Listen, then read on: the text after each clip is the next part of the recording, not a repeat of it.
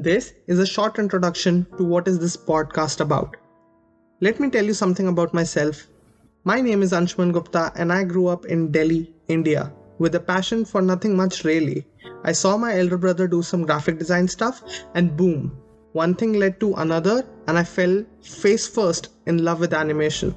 Now I'm studying in my fourth year in Bachelor's of Design with my major in animation and film design.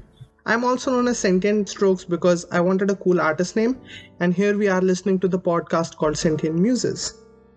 My aim and ambition with this podcast are to bring the conversation to the most lucrative and imaginative industry I have come across, which is animation.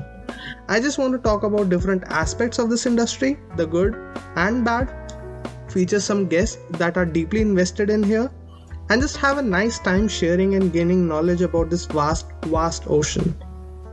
So, this is basically the deal. I'm excited to produce this podcast and try out new things to make it reach as many people as possible. Let the chips fall where they may. Thank you for listening.